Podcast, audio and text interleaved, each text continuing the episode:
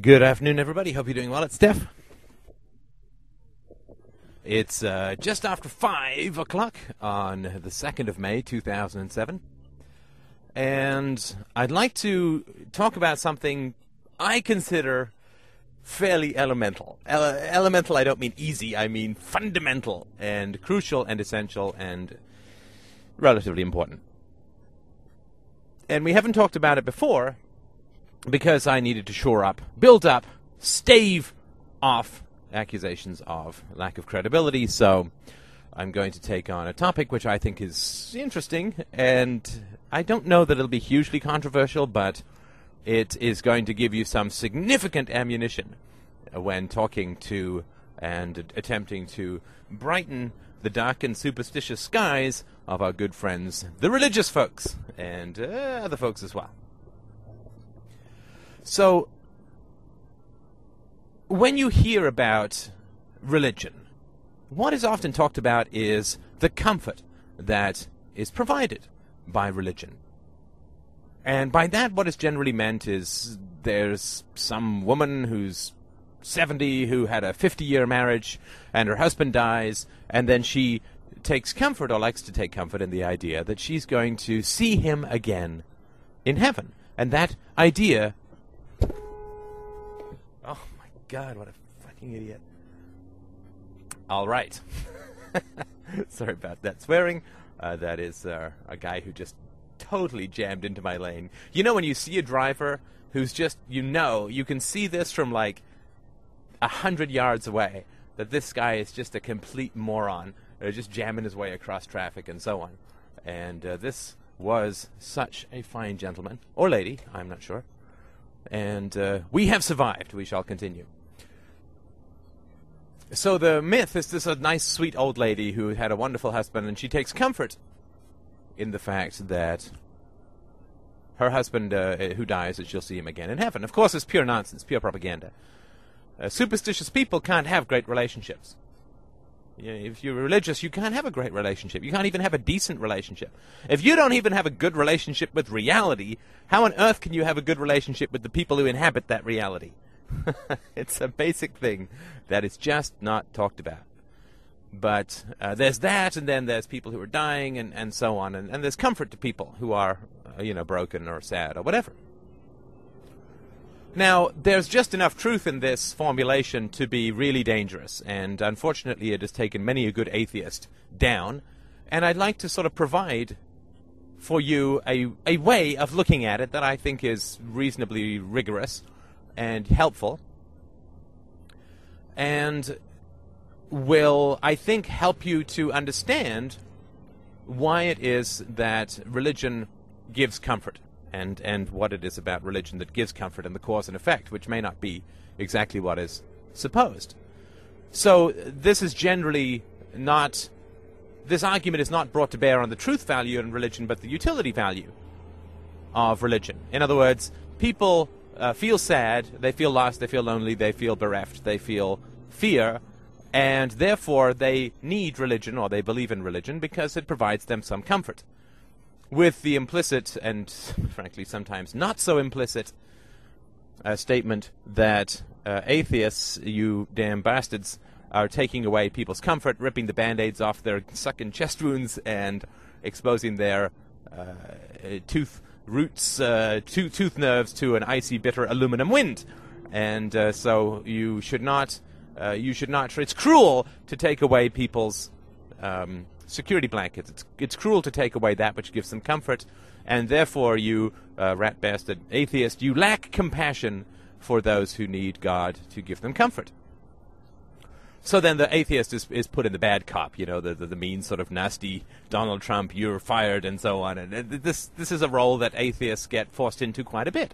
And I'd like to give you an alternative way of looking at it that I think I found helpful, and, and perhaps you will as well.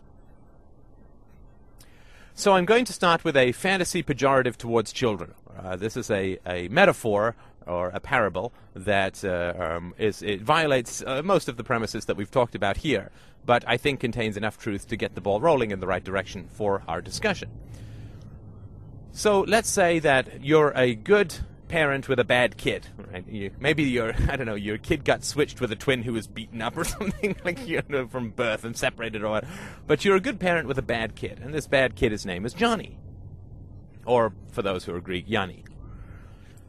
And Johnny is like a real bad seed. Like he's he's uh, he's he's he's an arsonist. He beats up other kids. He does unmentionable things to hamsters with duct tape. He just is a really bad kid and you say to him, Johnny, you're doing really bad things, and you need to stop doing those really bad things.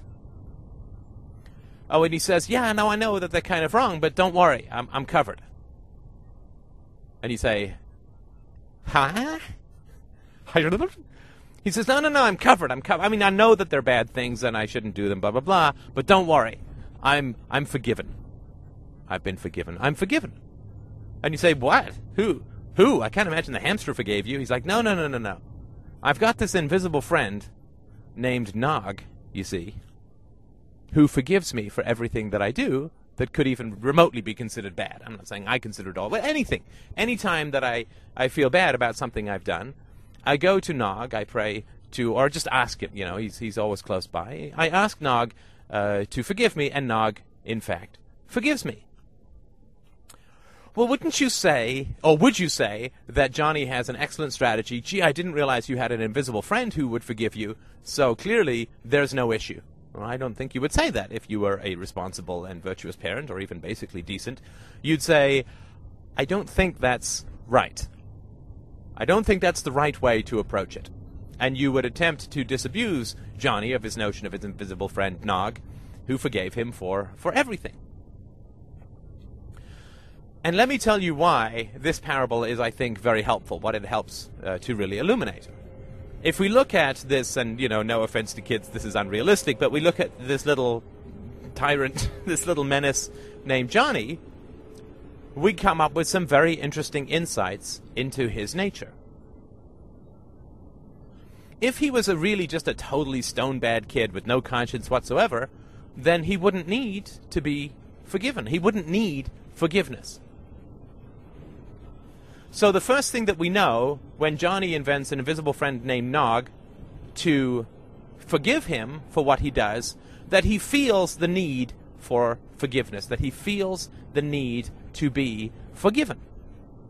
In other words, he's doing stuff that he knows is wrong or believes is wrong. He wants uh, and and he wants to be forgiven for those things. Now, forgiveness is a very interesting concept, and we've touched on it briefly before in podcasts on apologies, but forgiveness basically involves two things. Three, but we'll, in the interest of time, believe it or not, shave it down to two. The, th- the first is a confession of, of wrong, a recognition of wrong. But what you need is some form of restitution, right? In order to forgive someone for a wrong they've done you, you need some form of restitution, which implicitly implies a recognition of wrong. You need some form of restitution, and you need a cessation of the offending behavior. So, I mean, if if every morning I picked my nose into this webcam, and, and, and trust me, there are mornings where it's almost tempting, and I got emails from those who watching the video saying, dude, like, I like your thoughts, but do you have to actually stimulate your frontal lobe directly with your forefinger? Because I swear to God, you're up to your elbow in there. I'm like, oh man, I'm so sorry. I didn't even realize doing it. I'm so, that's so rude. I'm so, so sorry. And the next day, I'm up there digging for gold again picking, picking, picking. Uh, when the, look, look, I thought you were gonna, I, I, thought you were gonna stop. It's like, no, no, no. I just apologized for it. Told you that it was rude, but I'm not to change my behavior in any way, shape, or form. Then what would my apology in saying that it was rude and it was the wrong thing? What would it mean if I wasn't going to change my behavior? It wouldn't mean anything. So if any of these ingredients are missing, forgiveness is impossible, and forgiveness is involuntary. You, you, don't will it, right? In the way that people always talk about it. Will. Oh, you must learn to forgive and forget, and uh. But uh, somebody must admit that they're wrong. Somebody must make restitution in whatever manner is appropriate, and the restitution can be as simple as an apology, and it can be as complex as I don't know, handing me over your firstborn. And then the, they need to cease and desist doing the offensive or upsetting behavior, right? Because if every time they, if they do it again, right? If somebody punches you, oh my God, I'm so sorry. I must have some sort of involuntary muscle spasm. I'm going to go have it looked at. It'll never happen again. And by the way, let me buy you dinner. Right? If the next day you get punched again, the next day you get punched again, and the same thing goes over, you're not going to be able to forgive the person because there's no cessation of the offensive behavior.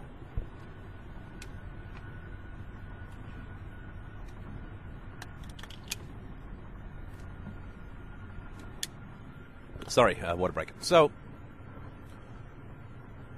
we know that Johnny, the little terror, wants or needs or desires to be forgiven.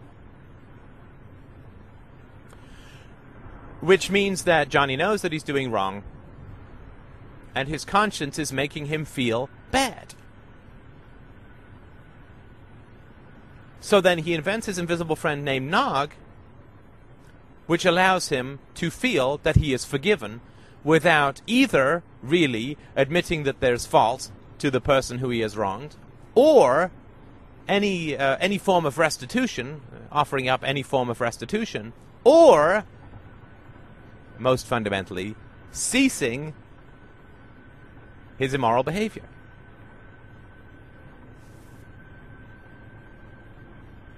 It's a very, very fundamental thing. When you look at the comfort that religion gives to people, it's important to unpack what is actually going on. Look at the sequence of what is going on, because it is the exact opposite of what people think, as is always the case when people don't apply reason to superstition.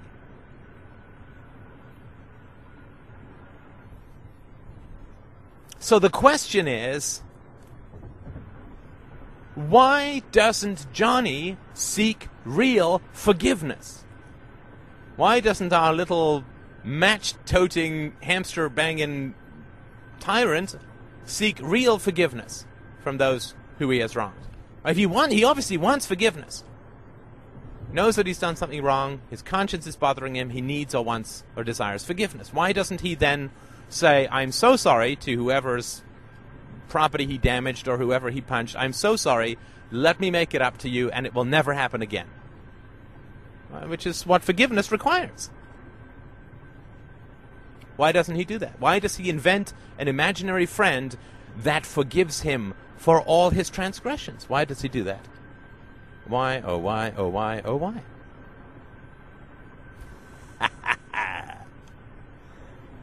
do you see how close we are circling to the central stink of the world's evil?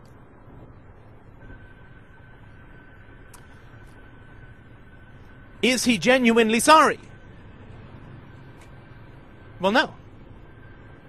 So if he was genuinely sorry, he'd apologize. If he was genuinely sorry, he would make restitution. If he was genuinely sorry, he would do whatever it took to ensure that the behavior did not repeat. He's not genuinely sorry. Forgiveness occurs in others, like love, involuntarily based on virtuous actions, owning our own behavior, uh, apologizing, restitution, and a commitment and the achievement of no uh, reproduction of the offending behavior. So Johnny doesn't want to apologize. He doesn't want to make restitution, and he sure as hell doesn't want to stop doing wrong. But he wants the feeling of having been forgiven. Why? Why does he want it from Nog and not from those he's actually wronged? Because he wants to keep doing wrong. Because if he wants forgiveness from the people he's wronged, then he has to stop doing bad things. But with Nog, he doesn't have to stop doing bad things. So clearly, Nog, the fantasy forgivenatron, the automatic forgiveness machine, the forgivenator, the sorry bot, Nog is invented to facilitate the commission of sins.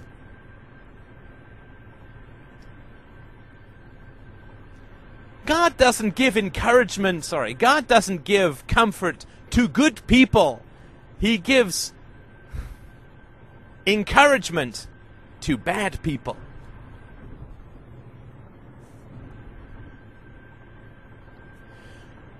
Johnny gets the feeling of relief that comes from his conscience being assuaged by the feeling that he has been forgiven. He gets the relief of feeling that he has been forgiven without actually having to stop being bad.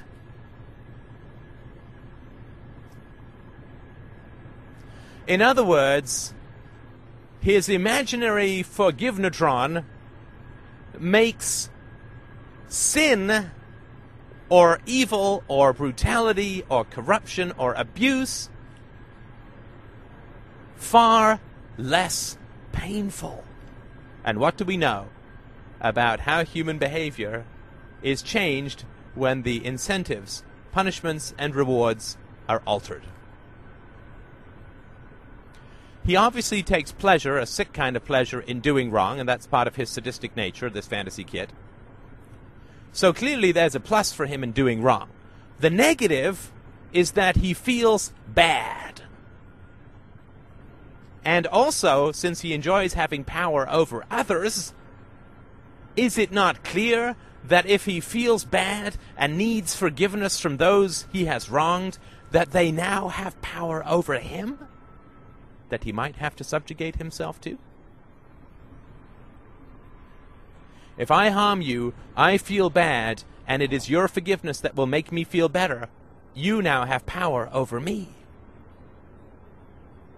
But if I invent the forgiveness spewing infinite Buddy Nog, who forgives me for everything and anything, I don't need you to forgive me. You have no power over me. I can continue to harm you without my conscience plaguing me because I've been forgiven.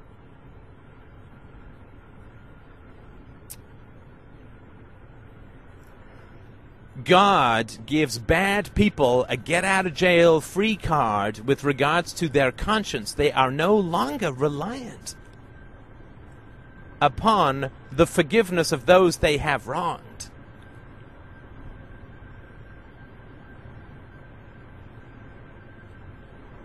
So God is invented to facilitate the escalation of evil, not to comfort widows. But to grease the wheels of gore.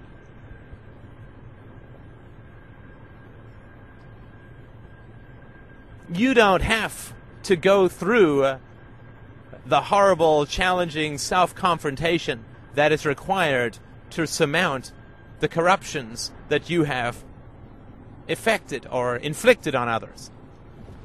You don't have to look in the mirror and say, geez, I'm a bad, I'm just did a bad thing. I I'm a bad person. I got to change this. I got to fix it. Confront your demons. Confront your history. Confront your parents.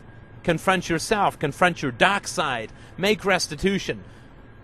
Apologize. Grovel. Be humiliated.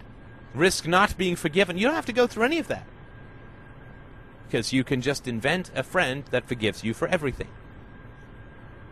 Which means that the cost of doing wrong becomes much, much less, while the pleasure of doing wrong stays high.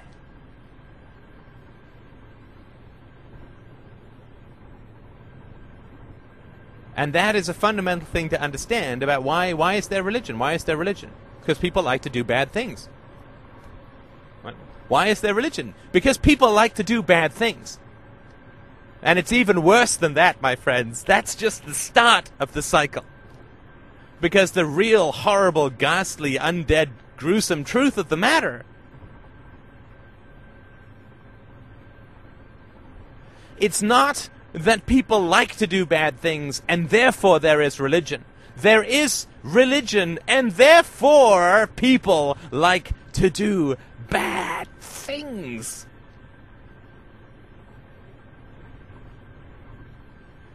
Because there is religion.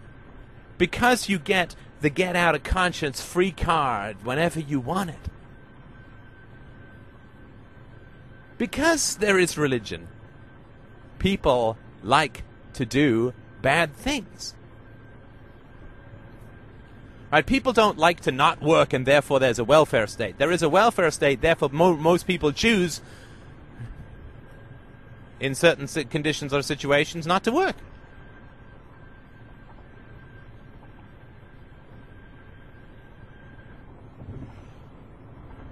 The first time that Johnny does a bad thing, he feels bad, he feels humiliated. And he faces a choice. He either escalates and hardens his position, as we see happening on the board at the moment. He either increases or escalates his position that doing wrong is right, or he submits himself to the correction of others and he learns an important lesson about not hurting other people, not attacking other people, not harming other people. So the self correction occurs early. Right? I, I hurt you, now I feel terrible. And now, because I was a bully and I hurt you, I now feel terrible. So you now owe me an apology. I want your apology to make me feel better. But then suddenly you realize that being a bully isn't that great. Because then you're at the mercy of needing the, needing the forgiveness from your victim. Right? This is a lesson that almost everyone goes through when they're young. Hurt someone, I feel bad. Now I'm I was a bully and now I'm a slave. Right? That's that's that's how the conscience works. The, true self works. Do do wrong, feel bad. It's not that complicated. But how, oh how, oh how, the equation changes, my friends. How the equation doth change. When you have Nog, the Forgivenatron.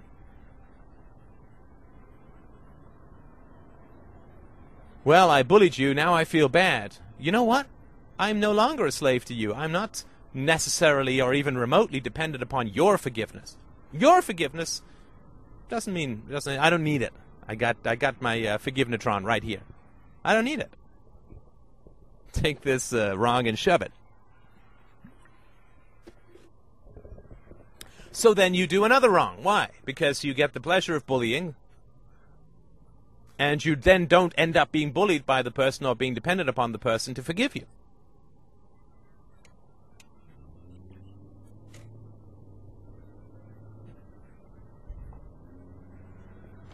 So, what happens? Well, you do more wrong. Do you see how this hole begins to be dug? And then everyone says, I wonder how we end up with stained glass, saints, cathedrals. This is how it works. So you do another wrong.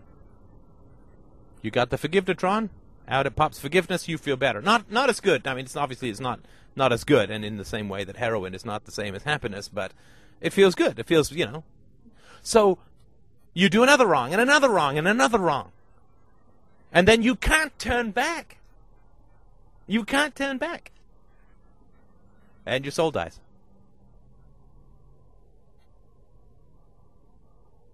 Right? So this is what people are doing when they defend religion, right? They're they're defending all of the false forgivenesses that they have taken from Nog that they should have earned through apologies and restitution from other people.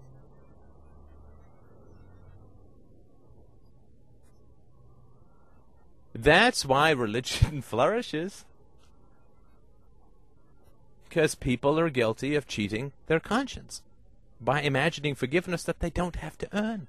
And people do it with love too. You know, Jesus loves you. Oh, great. I don't have to be a good person for someone to love me. I just have to breathe and, and want to be loved. Right? So my parents. I don't have to be a good person. I just have to have kids. and imagine that their attachment is, is love, as we talked about in Your Child Does Not Love You.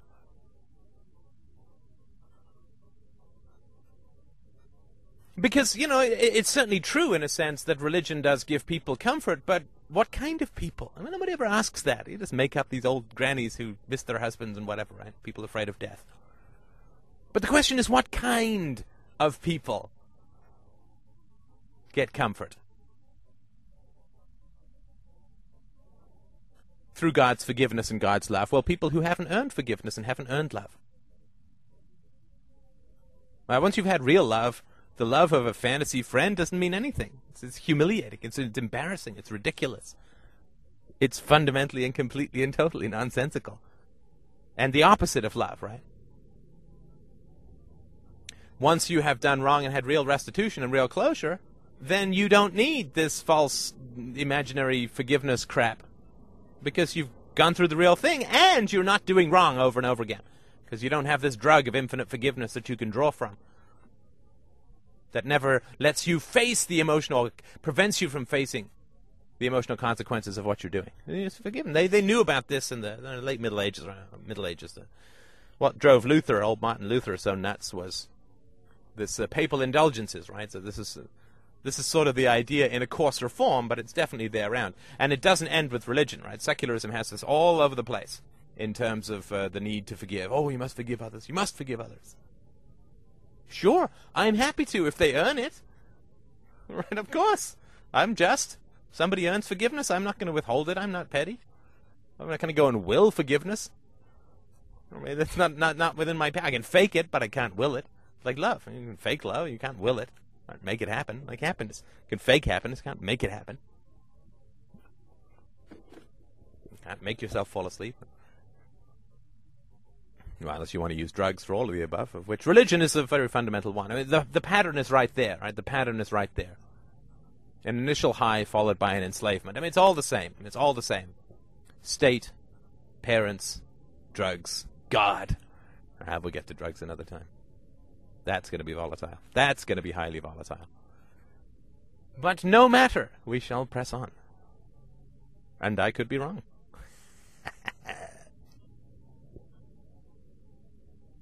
So these papal indulgences, this basic idea, and it was around the 15th century, uh, Luther nailed his 96 Theses to the door of a church in Wittgenstein. In Wittgen? No, that doesn't sound right. That's the name of a philosopher. Wittgenstein? That's that's totally wrong.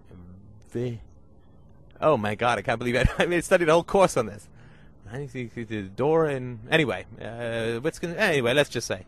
He nailed his 96 Theses, one of which is the sale of indulgences is immoral. And and what happened was that the, the, the church sort of had this idea that the saints, the, the apostles, and Jesus and, and others, that they had done more than they needed to do. And they'd been better than they needed to be to get into heaven, right? So, so who had uh, stored up all of this extra virtue? Well, of course, the Pope. It was stored in his magic ring, or I don't know, in his dental tooth, his tooth or something. But all of this excess virtue, right? I mean, you only need to pour so much coffee to get coffee in a cup. There's no point keeping pouring, but it's overflowing. There's no point having more virtue than you need to get into heaven. It doesn't really help you, right? This is the theory. So there's all this excess virtue that's stored up in the Pope's ring, or whatever. The Pope can bestow it, and he will do so for a price, right? So if you, I don't know, go kill a Muslim kid in the Crusades, then for like five silver pieces, this excess virtue of the saints and apostles and Jesus is yours for the low, low price of only five silver pieces. You are then totally forgiven. And, and what does that mean? It means you can go kill another Muslim kid, right? I mean, and this, of course, drove Luther a little bit mad. And, of course, Luther was already fairly mad to begin with. But, um, but that was sort of the idea, right? That, uh, that an ex, and of course, it did generate an excess of evil, right? To have all of this instant forgiveness. To have all of this instant forgiveness, this instant comfort. So I was reminded of this sort of theory of mine. I was watching a Dr. Phil the other day, and it was a pretty gruesome one. It was bit, I mentioned it before. This is grandfather who's actually molested his six-year-old granddaughter and was talking to his own kids, right? So the parents of the kids he'd molested, not the kid he'd molested. And at one point he said, "Well, God has forgiven me. Why can't you?"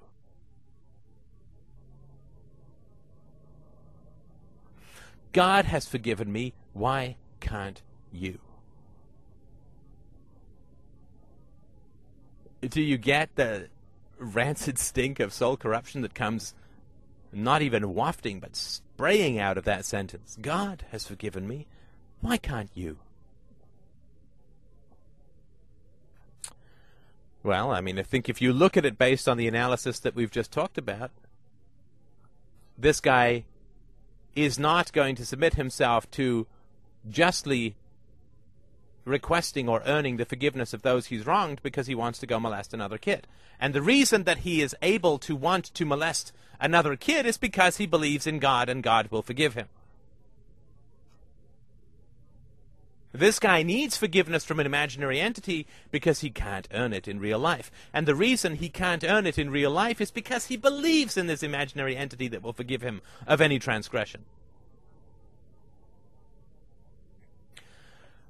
Somebody posted on the boards recently uh, about how every jail cell in the world is full, or every prison in the world is full of, I mean, like genuinely violent criminals murderers and rapists, child molesters, and so on, is totally full of uh, of these these people, and oh, they cry out in self pity and they claim that they've found Jesus and that Jesus has forgiven them of all their sins.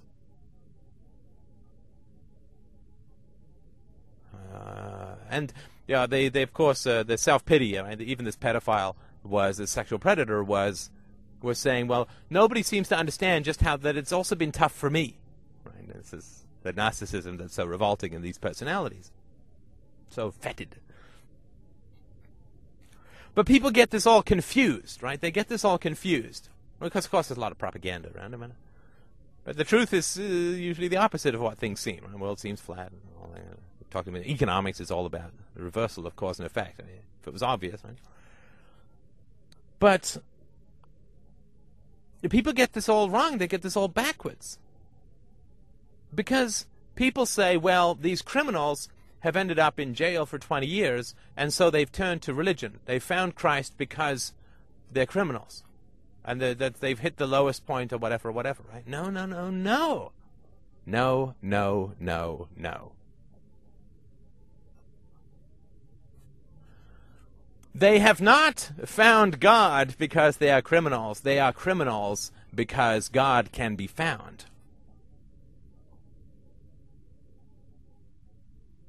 They are not reaching out for comfort because they have done wrong. They have done wrong because they know they can reach out to comfort whenever they want. Because at the very end of all of this horror, they have a get out of jail free card that is handed to them by priests and by agnostics and by everyone who believes in this sort of stuff and doesn't fight for this stuff openly. Doesn't fight this nonsense. They don't need forgiveness because they're criminals. They're criminals because they know they can get forgiveness from Nog, the imaginary friend of Johnny, the forgive forgivenatron, forgivinator.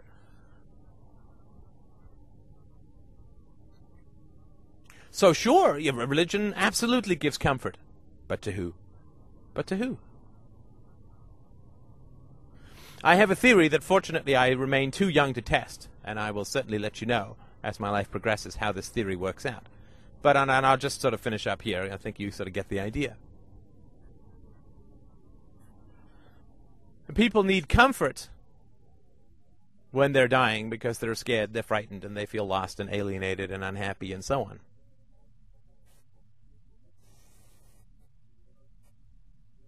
So they need comfort, and that's what religion provides for them, and who are you to take it away?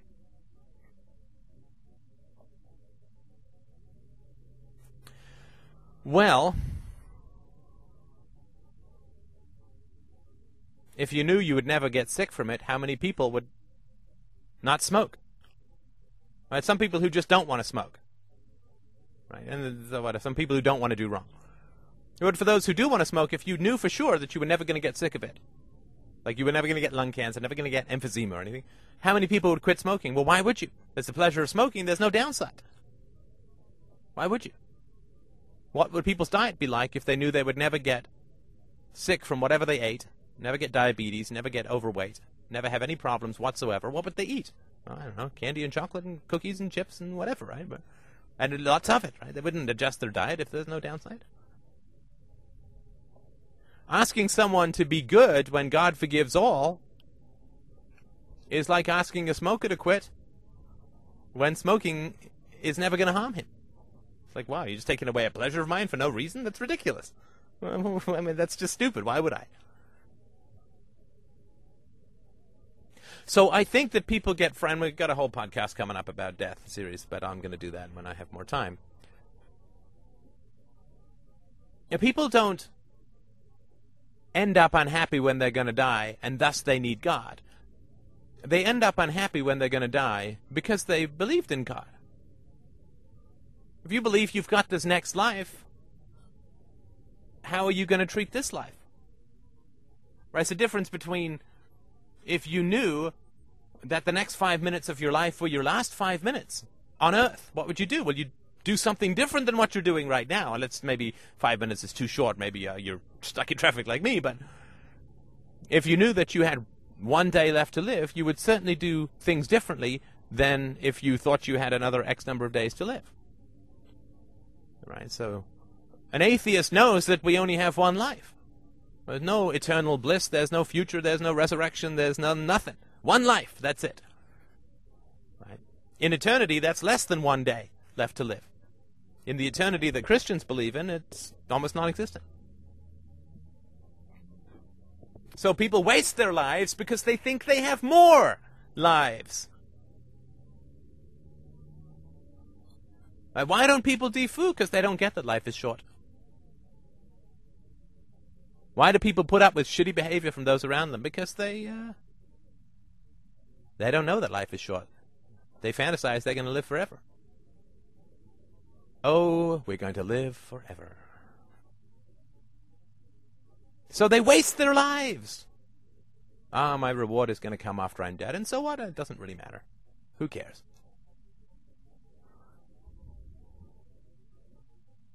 They can waste this life because they've got an infinity of lives to come. They don't get that they're one day from dying. Right? From an atheist viewpoint, we don't get another life. Must leave lane. So why are they anxious and depressed and scared and, and unhappy and regretful when they get old? Because they believed in God. And now the doubts, right? The false self will always reveal the truth to you when it's too late to do anything about it, right? That's the malevolence and malignance of this, right? Infection from the evil of others. So the truth uh, is begin to be begins to be revealed to people as they get older and they feel anxious and they cling then even more to religion. Then they cling to it and they can't let it go. Because they've already wasted their lives and done really bad things based on an illusion. They can't go back and relive their lives and be better people. It's all done. It's all over. And then they're getting, they're getting it that I'm going to get old, I'm going to die. Uh, that's it for me. And they get it. I mean, fundamentally, we get it. Uh, fantasies don't run that deep. Body always wins, right? So they get that they're not going to live forever. They get that they're going to die. They're going to cease to exist. Their body's going to be thrown into the ground, and somebody's going to throw a spadeful of dirt in their face, and that's it. They take that six foot dirt nap and never wake up. There's no God. There's no shining city. There's no cathedral. There's no loved ones there. I mean, you're just dead. Dead, dead, dead, gone, gone, gone. And they fear, and they are anxious, and they are angry, and they are volatile. And so they cling even more to religion than they, they but, but they're unhappy. It's not that they're unhappy, therefore they need religion. They believe in religion, therefore they're unhappy. It does not give comfort. It does not give comfort. It inflicts harm. Right? Religion breaks your leg and gives you a crutch. I think it's better not to have your leg broken. Thank you so much for listening.